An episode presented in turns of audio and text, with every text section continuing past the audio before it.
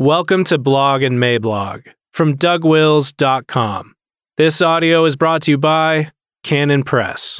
The P is silent. January twenty-first, twenty twenty-one. So let's name this, shall we? I propose that we either drop the P or treat the P as silent.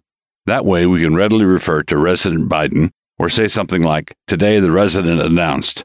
We don't need to make a big deal out of it. We face facts and acknowledge the truth at the same time.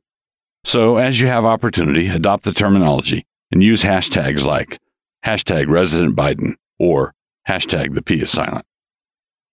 In the meantime, whether the resident came to sit at the Resolute desk by fair means or foul, his policies and proposals are going to be pernicious, right? And so the real resistance going forward is going to be what follows the call to worship every Lord's Day. Judges ten ten, "And the children of Israel cried unto the Lord, saying, We have sinned against thee, both because we have forsaken our God, and also served Balaam."